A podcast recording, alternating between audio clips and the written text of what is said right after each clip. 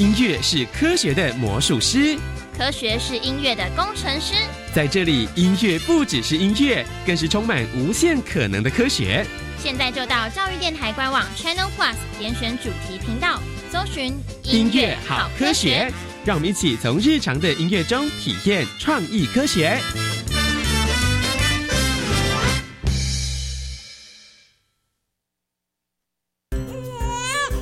社工啊，我孩子刚出生，好担心他的未来哦。别担心，为帮助低收入户跟中低收入户儿童，一百零五年一月一日以后出生的孩子，儿少教育发展账户，您帮孩子存多少，政府就帮您存多少。等孩子年满十八岁，这笔存款可用来升学、职训，甚至创业哦。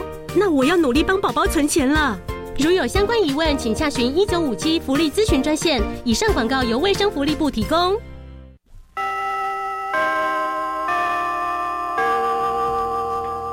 老师，请问喝什么最健康呢？喝白开水喽。哦，要喝多少呢？每天喝大约一千五到两千毫升。一次喝完吗？要分多次喝，慢慢喝，小口喝。那我要随时补充水分，不要等口渴时才喝水。所以呀，要记得随身携带水壶或水杯哦。谢谢老师提醒。以上广告是由教育部提供。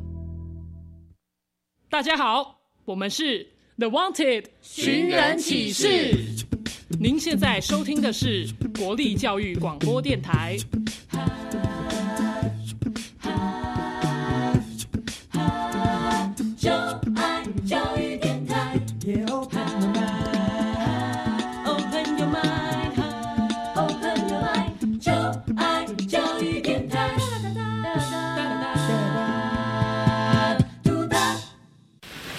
为什么海水是咸的？好奇。不只有七种颜色。观察。我对于气候变迁的议题很感兴趣，想要多多了解。探索。我想发明一种可以让我自动上课的机器人。创意。小发现，小发现，小发现，小发现，小发现，小发现，大科学。朱姐姐制作主持。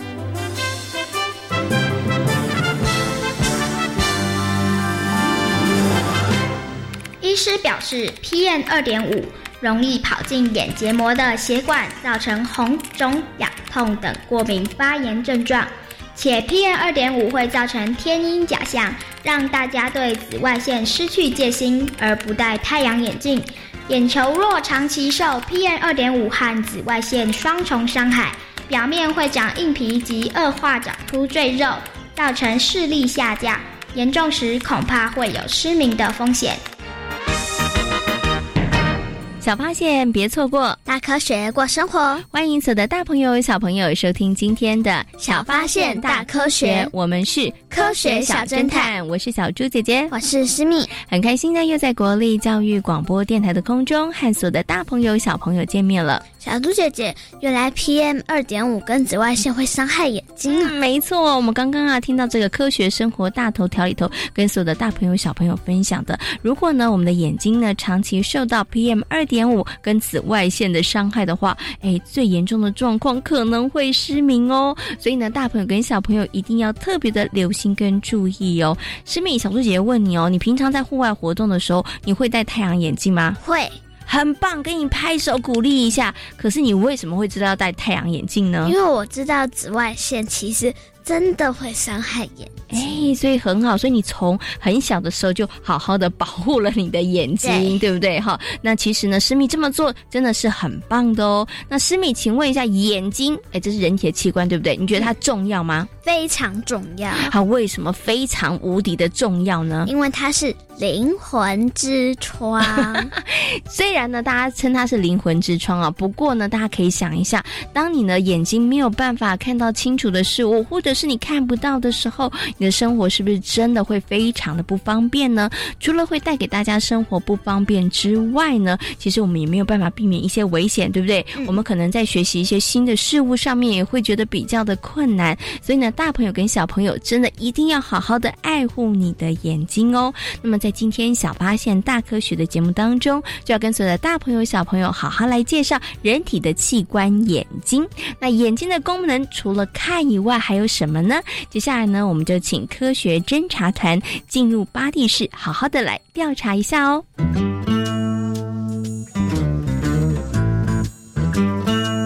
有问题我调查，追答案一级棒！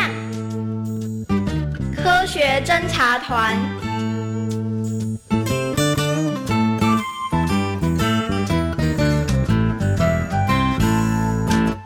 巴蒂市是一座超级酷的人体城市，各个部门分工精细，成员合作无间，任何大小问题，巴士长以及大脑市政府都能够及时解决。亮眼的表现不仅让其他城市刮目相看，也成为学习的目标哦。一大早，巴蒂市就接到了从姐妹市传来的新讯息。对于姐妹市掌握资讯的能力，巴士长打从心底佩服。他对于姐妹市为何能够如此的神通广大，十分的好奇。奇怪，这姐妹市为什么会消息这么灵通啊？我也发现了这件事，似乎任何问题都难不倒姐妹市。他们是不是有什么不为人知的秘密武器啊？阿强秘书，你赶快去调查看看了。是。后来经过旁敲侧击的调查，巴士长终于知道了姐妹市的秘密。原来姐妹市的眼睛观测站站长长时间的大量搜寻文字和影像资讯，因此建立了相当丰富的讯息资料库。知道了事情的真相之后，巴士长立刻找来了眼睛观测站的阿亮站长。他慎重地对阿亮站长说：“阿亮站长，我们巴蒂市的眼睛观测站也得加把劲。”千万不能老让姐妹市专美于前啊！哎，报告市长先生，我们呐会努力达成您交代的目标，不会让您失望的。好，各位工作的伙伴们，多多加油啊！眼睛观测站有一亿两千五百万个感光细胞，它们分布在视网膜上。当眼睛观测到物体的时候，会借由晶状体聚焦在视网膜上，之后感光细胞会将视网膜上的图像转为电波，再借由视神经经过视交叉，把它传送到大脑视政府的视觉皮质区。为了不辱使命，阿亮站长要求眼睛观测站的工作人员。立刻加强影像以及文字的资讯调查。不过，为了能够早日和姐妹市并驾齐驱，眼睛观测站陷入了工作量暴增以及超时工作的情况。啊，好累啊！我真想好好休息一下。不行啦，你忘记阿亮站长的交代吗？我们可不能让巴蒂市漏气。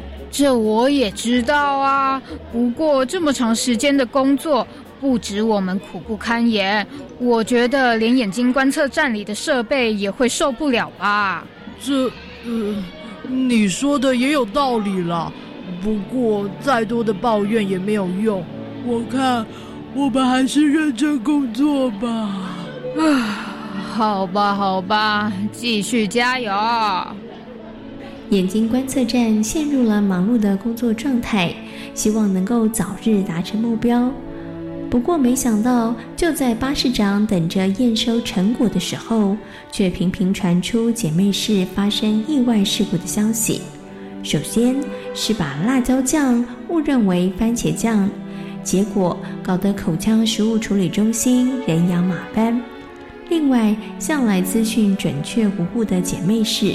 居然一连出了好几次的差错，更糟糕的是，有一回眼睛观测站没有察觉到是危险物，结果导致右手臂区的皮肤保护墙受到了撞击伤害。市长，最近姐妹市频频发生意外，请问我们是不是要发个慰问的电报啊？这当然要，不过怎么会发生这么离谱的事啊？详细的情况我也不太清楚。据了解，姐妹市的市长对最近的突发事件也相当困扰呢。嗯，阿强秘书，你说这些事会不会是病毒怪客搞的鬼啊？应该不能排除这样的可能。层出不穷的状况让姐妹市的市长疲于奔命。后来，在巴市长的劝告下，姐妹市决定做个全市彻底大检查，看看是否真的和病毒怪客有关。经过一连串详细的检查后，调查结果出炉了，意外事故跟病毒怪客毫无关系。原来全都是眼睛观测站过度的使用，导致功能受损惹的祸。眼睛观测站的角膜和晶状体会将光线集中在视网膜上，使得大脑能够获得清晰的影像。晶状体会随着物体的远近而将聚焦在视网膜上的图像做细微的调整。当眼睛过度或不当使用的时候，会造成图像无法顺利聚焦在视网膜上。如此一来，图像会呈现模糊的情况，也就是俗称的近视。报告市长，姐妹市的市长来电，表示他们已经找到问题的症结了。真的吗？那真是太好了。到底是什么问题啊？检查结果显示，是眼睛观测站的功能受到了损害的缘故。原来如此啊，那可真是糟糕。目前已经找到补救的措施了吗？姐妹市的市长表示，已经找到解决方式了。那真是太好了。找到问题症结后，姐妹市市长除了了解眼睛观测站受损的程度外，也积极的寻找补救措施。为了让影像能够顺利的聚焦在视网膜上，所以。决定在姐妹市的眼睛观测站上加上辅助工具眼镜。阿亮站长，眼睛观测站的工作情况如何呢？报告市长，一切啊都还算是顺利，很好。不过，有了姐妹市的教训，我们可得再更加留心注意呢。是。姐妹市的惨剧让巴市长心生警惕。他对眼睛观测站提出了一个提醒，两个要求：不能够工作超时，要慎选文字资讯形式，以及要随时注意光线的问题。虽然向外搜寻资料、丰富大脑市政府的资料库很重要，不过维持眼睛观测站的正常运作也是不能够轻忽的问题哦。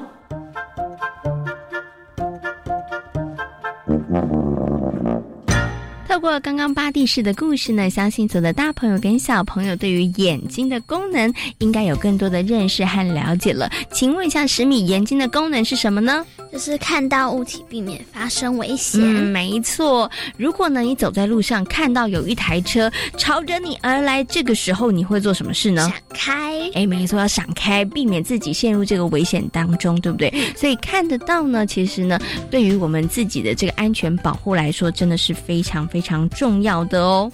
小猪姐姐，那我问你哦。嗯。盲人呢是怎么学习的呀？哎，盲人呢，他们其实都看不到，对不对？嗯，他们是怎么样学习的呢？有一种方法呢，他们是透过这个摸点字，那他们呢就是可以透过这个点字，然后呢也一样可以呢这个读很多的书，或者是学习很多的事物。另外呢，现在因为科技发达了，所以有很多的语音系统，对，所以呢语音系统呢就会念出这个声音，它其实也可以帮助这个盲人朋友呢可以去接触。触世界。像小猪姐姐呢，就有这个盲人朋友哦，你知道吗？我的盲人朋友他也会用脸书，然后他也会用 Line，然后他也可以跟我沟通哦，所以其实是非常非常方便的。虽然呢，现在科技的进步帮助盲人朋友可以快速的呃适应这个现代社会的很多生活，但是呢，还是要提醒很多的大朋友跟小朋友要好好的保护你的眼睛哦。知敏，你有近视吗？有啊，那你的近视是怎么来的？就是应该是看书看太多，看书看太多，然后导致近视。那除了这个原因之外，还有什么样的原因会导致我们近视呢？然后大朋友跟小朋友又应该要怎么样来保护你的眼睛呢？我们接下来呢就进入今天的科学库档案，为所有的大朋友小朋友呢邀请到了陈伟丽医师阿姨呢来到空中跟所有的大朋友小朋友进行说明哦。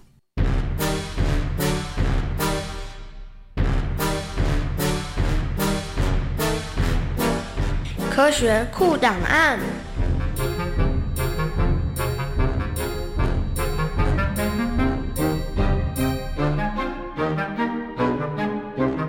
下来呢，在我们节目当中要进行的单元是科学库档案。那么在今天的科学库档案呢，很高兴的为所有的大朋友小朋友邀请到了陈伟丽医师阿姨呢来到节目当中，跟所有的大朋友小朋友讨论到我们人体很重要的器官眼睛哦。Hello，陈医师阿姨你好。Hello，各位小朋友好，主持人好。嗯，请问一下陈医师阿姨，为什么小朋友会近视呢？我们要谈为什么会近视的话，那我们要先了解我们的眼睛。那当我们眼睛就是说，比如说我们一直长时间的看书啦，就是一直看近的地方，电视、手机、书本，然后我们的眼睛它就会自己去调节像镜头一样的长短。可是当我们长时间看近的地方的时候，那我们的眼睛小肌肉就是一直收缩用力，然后时间久了以后呢，我们这个眼睛的镜头的长度就会越来越长，越来越长。那长了以后呢，就是说肌肉它没有办法放松，就固定变成一个很长的眼睛。那这样很长的眼睛，那当光线经过我们的镜头的时候，它的聚焦就没有办法在我们眼睛的视网膜上面变成一个清楚的影像，就是说。我们的光跟影像进来就没有办法对焦对得很清楚，就好像我们拍相片拍成模糊的形状，所以这样子的情况就叫做近视。那想请问一下陈医师阿姨，所以如果小朋友他们都没有改，然后他们还是一直看、一直看、一直看，那会不会近视一直加深、一直加深，然后那个眼睛里头长镜头就会越来越长、越来越长、越来越长呢？会哦，因为哈。如果说我们已经近视了，可是我们并没有去找我们眼科的医生叔叔阿姨去做治疗或矫正的话，然后我们一样还是没有改我们这样一直看镜都不休息的习惯，眼睛的小肌肉就会持续的用力。嗯、那持续用力久了以后，我们眼睛的前后的那个长短轴就会一直生长，被刺激越来越长。那这样子，我们所谓的度数。就会越来越重，所以我们刚刚有提到的，就是小朋友如果近视的话呢，你一定要去找医师阿姨好好的看你的眼睛，然后做矫正。你可能会佩戴眼镜，对不对？好，那这样子的话，对你眼睛会比较好。但是呢，小猪姐姐又有另外一个问题，嗯嗯、那是不是小朋友呢，经过矫正佩戴眼镜之后，他的近视就不会再增加了？一般来说，因为我们呃小朋友还处在一个生长的时期。那再来就是青少年时期，我们还是会生长，那眼睛也是，呃，会随着生长近视的度数，其实还是会逐渐的增加。嗯哼，那一般来说是要大约到成年十八岁以后才不会说，呃，继续增加、继续增加的状况。哦、对对对，所以就是说，基本上我们就是一边矫正，就是可以延缓。就是让它不要那么容易再继续增加下去。是 OK，可是又会有另外一个问题，想请问一下陈医师阿姨哦。因为呢，这几年我们都有听到蓝光对眼睛的伤害，因为有好多的大朋友、小朋友，他们其实都在使用手机，然后这个蓝光的伤害好像就不分年龄嘞，好像呢，像这个爸爸妈妈啦，嗯或者是哥哥姐姐，他们的眼睛也会受到这个蓝光的影响。请问一下，蓝光到底对我们的眼睛会有什么样的影响呢？一般来说，我们蓝光是主要是三 C 的产品啊，像手机、平板这样子的荧幕，会就是说散射出来比较主主要是蓝色的这个波长的光。这个波长长度它有个特色，会让眼睛比较不容易聚焦，嗯哼，所以就很容易造成眼睛的疲劳。那蓝光它本身还会刺激我们眼睛里面有一个呃底片里面有个最清楚的地方。叫做黄斑部，嗯黄斑部这个点就是我们视觉最清晰的地方。那蓝光它会直接刺激这个地方，会让它慢性发炎，嗯，就比较容易水肿啦，然后就是形成一个慢性发炎，就会影响到我们的视力，很容易就是造成眼睛模糊、看不清楚，然后假性近视。那最严重的话，就是如果嗯，这个最清楚的地方被它破坏掉了，就是发炎很严重，那可能就会影响到视力，甚至一样也是会导致有可能失明的状况。那小朋友呢，要爱护眼睛，除了要少看这些三 C 产品之外呢，老师也常常告诉我们说，要多看绿色的植物哈，或者是看远远方，对于眼睛的保健是有帮助的。那最后想请问一下陈医师阿姨，为什么我们多看绿色的植物或是远方，对我们的眼睛来讲是有好处的呢？其实，呃，我们小时候常听到说，看绿色植物啊，都是叫我们看窗户外面的山啊、树啊。其实，远方的重要性是大于绿色。所以，当你就是看向呃窗外的树啊，或是草地的时候，你自然而然看远的地方的时候，我们眼睛的小肌肉就有放松的效果，让我们的眼睛得到一个休息。然后就是说，会让它的肌肉呃得到一个。休息的时间就像我们运动完以后，那个我们的腿部的肌肉也要休息的意思。那绿色的话，它相对于蓝色，它是比较可以舒缓我们刚刚讲到眼睛这个叫黄斑部，这个最清楚的一个接收影像地方的一个伤害，所以就是也可以让这个。聚焦的底片的这个最清楚的地方，还有一个休息的机会，这样。嗯，OK，好。所以呢，其实即使没有绿色，但是看远方还是很重要的，对对对？窗外不一定是绿色的东西都会有帮助。是 OK，所以小朋友呢，真的不要只盯着你的手机还有电脑荧幕哦，要记得抬起头来看看远方，让你的眼睛可以好好的休息，好好的保护它哦。眼睛是我们的灵魂之窗，它真的非常非常的重要哦。那今天呢，也非常谢谢陈伟丽医师阿姨在空中跟所有的大朋友小朋友。所做的说明，谢谢陈怡傻姨，好，谢谢各位小朋友。小猪姐姐，我要跟你讲一个近视的可怕故事啊！关于近视的可怕故事，这是什么故事啊？就是我们有一个住在对面的老师，他是我学校的义工，嗯，然后他的一个朋友的女儿，她在二年级的时候近视，就发现近视，然后他妈妈就很紧张，就带他去。点那种秘医的药，然后结果他女儿就失明了。什么？所以他现在就看不到了吗？对，然后他就变成残障学生，那个老师就会帮他上上下下这样。天哪！所以他本来只是近视，但是呢，可能因为找了不好的这个医疗方式，就就导致他现在眼睛看不见了。对，哇，这个故事听起来真的很悲惨呢。嗯，诗敏，你觉得从这个故事当中给了我们什么提醒啊？就是要好好爱护眼睛，然后如果近视的话，要给合格的医师看。没错，这真的很重要。就像师命呢，其实他也有近视，对，但是呢，师命就在用正常的方法在治疗他的近视。你的近视控制的还好吗？还好，哎，因为呢，思密其实现在是没有戴眼镜的，对，对不对？但是他的视力状况维持的还是不错的哈。所以呢，大家怎么样来好好爱护你的眼睛呢？当然，眼睛有问题的时候，一定要去找医师、叔叔、阿姨，然后呢，请他们帮忙你检查，对不对哈？但是我们在生活当中呢，也要必须做一些努力哦。我们要减少呢使用三 C 产品的时间呢。那么除了这个之外呢，饮食对于眼睛的健康跟保护也很。重要哦，诗敏，你知道吃哪一些食物可以对我们的眼睛有帮助吗？我知道可以多吃一些下面含有叶黄素的食物，然后我知道虾红素也对眼睛很好，还有花青素在蓝莓啊、蔓越莓里面都有，我都很喜欢吃。你怎么都这么清楚？因为你有好好保护你的眼睛，对不对？好，除了刚刚师密说的之外呢，还有哪些食物对于我们的眼睛也有帮助呢？接下来呢，就进入今天的科学生活，Follow me，来跟所有的大朋友小朋友分享哦。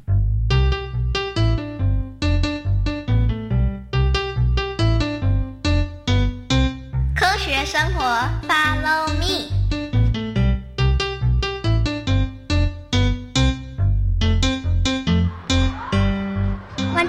这下子糟糕了，美惠，你别这么焦虑，也许事情没你想的这么糟。之前我妈妈耳提面命要我多小心，结果结果你夺得了这次视力检查的第一名，度数加深 Number One。吼，李大伟，你别在那边说风凉话，王美惠都快担心死了。度数加深，换眼镜就行啦，干嘛这么焦虑啊？我妈说，如果我的度数加深，她就要限制我看小说和看影片的时间。哦哦，听起来好像不太妙哎。对啊，最近发现有部小说超精彩的，如果不能想看就看，我一定会觉得超痛苦的。可是你的度数真的加深了，限制时间好像也是应该的。唉，都怪我自己，前两个礼拜熬夜看小说，才会让度数快速上升。其实。我觉得限制看小说和影片的时间也不错，最起码度数就不会再加深了。田小新说的有道理，也许我们应该更积极一点，更积极，不止不让视力恶化，还应该让视力变得更好。这这有可能吗？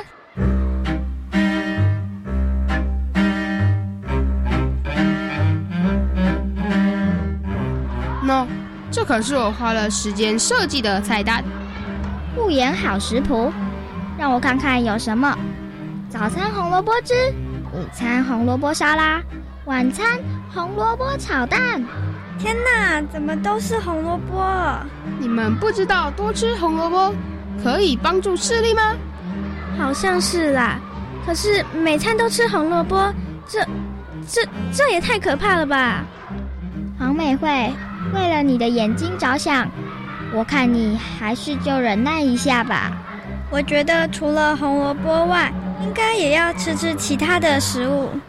那还需要吃什么？这这，丁老师走过来了，问问老师就知道了。老师，想要保护视力，是不是要多吃红萝卜？其实啊，眼睛需要的营养素非常多。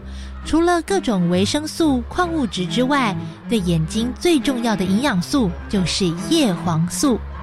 另外，像胡萝卜素、维生素 C、E 等等，也对护眼和养眼有很大的帮助哦。所以，想护眼不能只吃红萝卜。当然喽，像南瓜、玉米、奇异果、鱼肝油、深绿色蔬果、肉、豆类。番茄、草莓等等都不能少，均衡的营养啊，才能达到保护眼睛的作用。李大伟，我看你的护眼食谱要重新设计了。没想到这么多食物都对眼睛有帮助，看来我得再好好找资料研究研究了。除了吃的要注意，老师也要提醒大家蓝光的威胁。我知道使用手机的时间不要太久。没错，要减少蓝光的侵害，要降低长时间盯着荧幕的习惯。一个小时要安排十五分钟的休息，或者也可以购买过滤蓝光的眼镜，阻止蓝光对于眼睛的伤害。看来想保护眼睛，得全方位开战，才能成功呢。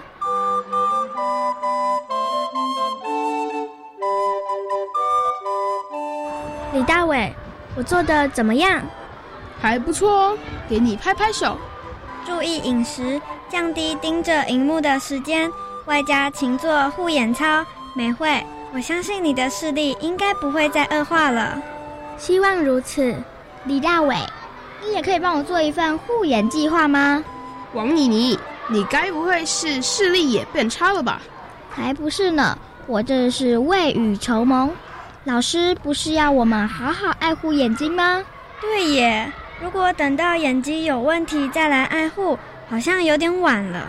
没错，我就是这个意思。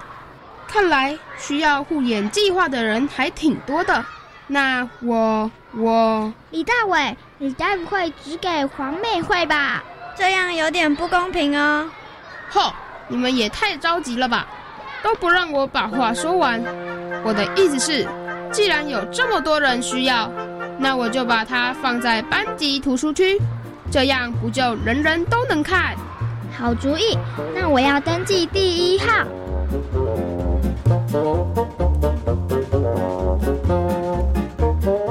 在今天小发现大科学的节目当中，跟所有的大朋友小朋友介绍的人体器官就是眼睛。嗯，跟大家谈到了视力方面的一些问题哦。请问眼睛的功能是什么呢？眼睛的功能就是看到物品，然后让物品比较清楚，然后也不会发生一些危险，也可以帮助我们避免一些危险。哈，好，那另外呢，眼睛对我们生活来讲，其实真的是非常非常重要的。那请问一下，师米，在生活当中，我们要如何来好好的保护我们的眼睛呢？